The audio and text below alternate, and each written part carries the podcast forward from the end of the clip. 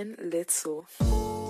Hai, halo teman-teman semuanya Sudah hari Senin, sudah waktunya dengerin Mika Karisa lagi di podcastnya Mika Seperti biasa, saya bakal ngajak teman-teman semua untuk meluangkan waktu sebentar aja Untuk memahami tentang diri Di episode refleksi kali ini saya mau membahas tentang memilih dan dipilih. Huh, ada apa ya tentang topik yang satu ini? Seperti yang teman-teman tahu, setiap saya mengambil topik bahasan apa pun itu, selalu ada hal khusus yang melatar belakanginya alias ada sebab kenapa saya bela-bela ini membagikan bahasan ini buat teman-teman. Ini sebenarnya berkaitan dengan kejadian atau peristiwa yang saya pribadi alami belakangan ini yang membuat saya berpikir kalau manusia ternyata senang sekali menentukan sesuatu untuk dirinya sendiri. Sudah pasti ini nggak lepas dari sifat dasar manusia yang tidak pernah puas atau selalu dipenuhi dengan berbagai macam keinginan. Hal sepele deh yang sering kita lakukan setiap hari. Kita pengen kan biar hari yang kita lalui lancar sehingga nggak jarang kita bikin to-do list atau agenda harian bukan hanya sebagai pengingat tentang apa aja yang perlu kita lakukan, tapi juga sebagai pedoman untuk membuat hari kita baik-baik aja sesuai keinginan kita kan. Contoh lainnya juga nih ketika kita pengen berkarir di suatu bidang misalnya atau memilih jurusan kuliah tertentu, atau memilih siapa yang akan jadi pasangan hidup kita, dan semua hal yang berkaitan dengan keputusan. Awalnya nih, saya berpikir, bukannya kita hidup memang harus seperti itu ya? Kita harus menentukan keputusan supaya hidup kita jelas ke depannya seperti apa kan? Saya yakin teman-teman dan kebanyakan orang di dunia ini memikirkan hal yang sama juga.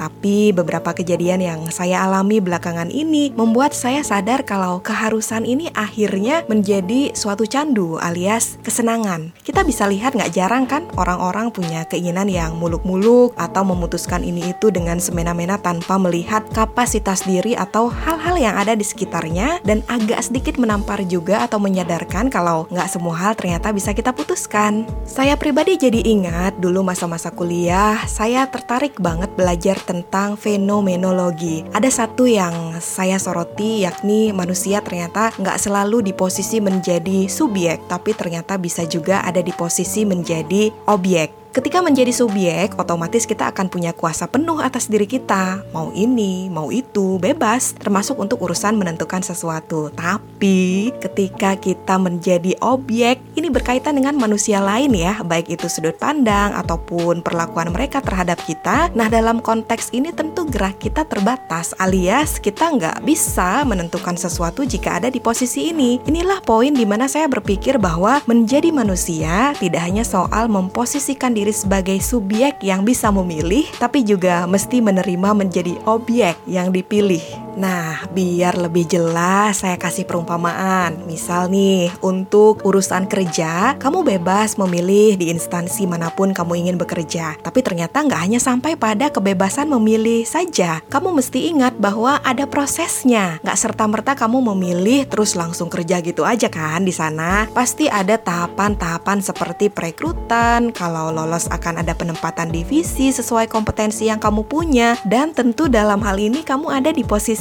dipilih kan? Contoh lain deh saat kamu memilih seseorang untuk jadi pacarmu atau lebih serius lagi jadi pasangan hidup. Wah, kalau bahasan yang satu ini seru nih. Saya yakin ini bakal mudah dipahami. Kamu mungkin bisa jatuh cinta sama siapa aja, memilih dengan siapa kamu menjalin hubungan spesial itu. Tapi ingat, lagi-lagi ini nggak hanya sampai pada tahap memilih aja karena untuk fix bisa menjalin hubungan dengan dia yang kamu cinta, kamu harus dipilih karena dia juga manusia seperti kamu yang memang berhak memilih siapa yang bakal jadi pasangannya. Agak sedikit nyesek sih ya saat kita memahami realita yang satu ini bahwa ketika kita memilih dia, belum tentu kan dia memilih kita juga. Jadi nggak heran banyak orang yang merasa cintanya bertepuk sebelah tangan atau patah hati karena hubungannya berakhir begitu aja dan ini adalah hal yang manusiawi banget. Dari contoh-contoh ini sebenarnya kita belajar bahwa konteks memilih memilih dan dipilih itu ternyata satu paket. Kita nggak bisa terus-terusan jadi subjek yang merasa bahwa dunia ini tentang kita mulu, kita aja. Karena dengan menjadi objek, kita akhirnya paham ada hal-hal yang di luar kuasa kita dan hanya bisa kita terima. Dengan sadar ada di posisi sebagai objek, kita juga belajar apa itu ikhlas, toleransi, bagaimana berlapang dada, meski memang sih bikin kita bakal menghela nafas juga kan. Kita juga jadi tahu kalau nggak cuma kita sendiri aja yang akhirnya bisa memutuskan saat berelasi, menjalin hubungan dengan orang lain baik itu dengan pasangan sendiri, keluarga, teman kerja, masyarakat. Ya kita juga harus bisa paham tentang keputusan mereka. Ketemu ya poin tentang memilih dan dipilih ini. Semoga sih ini bisa sedikit bikin kamu lega, terutama untuk kamu yang sering bertanya-tanya soal keinginanmu yang mungkin belum terwujud sampai saat ini atau untuk kamu yang lagi patah hati karena cintanya yang bertepuk sebelah tangan. Semangat ya. Semoga podcast kali ini bisa bantu kamu untuk berbenah serta menjadi lebih baik lagi. Sekian dulu episode refleksi kali ini. Kita ketemu di episode selanjutnya ya.